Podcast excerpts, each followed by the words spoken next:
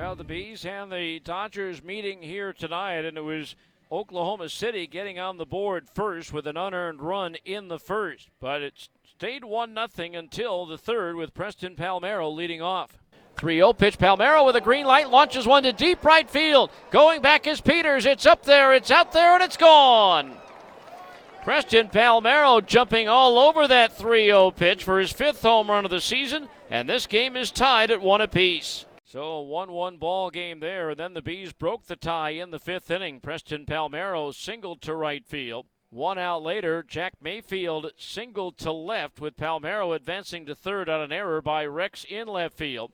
He would then score on a Matt Thaiss ground out, and the Bees had a 2 to 1 lead. Jo Adell I thought most people thought was a base hit. They called an error on the shortstop Soto reach, and then Adell stole second to put runners at second and third. Kean Wong then walked to load the bases for Michael Stefanic. The runners take off on the 3 2 pitch.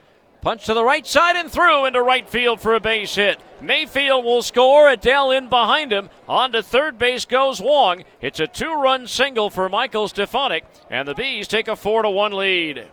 And that would be all for the starter, Jeffrey Ramirez. And then Jon Jay greeted Bobby Wahl. Breaking ball, lined into right center field, out of the reach of the second baseman, Estevez.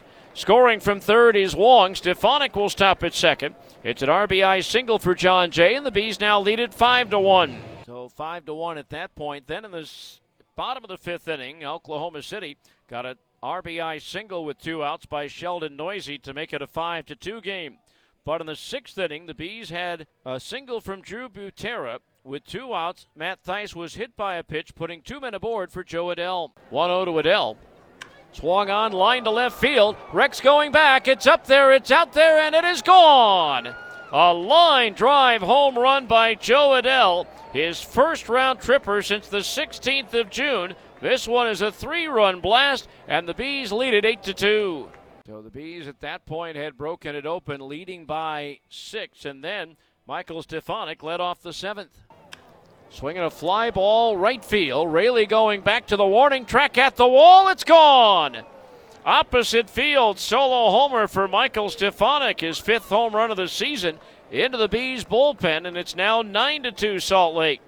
They would add three more runs in the inning on an RBI double by Jack Mayfield and a two run single by Jo Adell. The Bees bullpen kept Oklahoma City off the board over the final four innings as Salt Lake wins it by a final score of 12 to 2.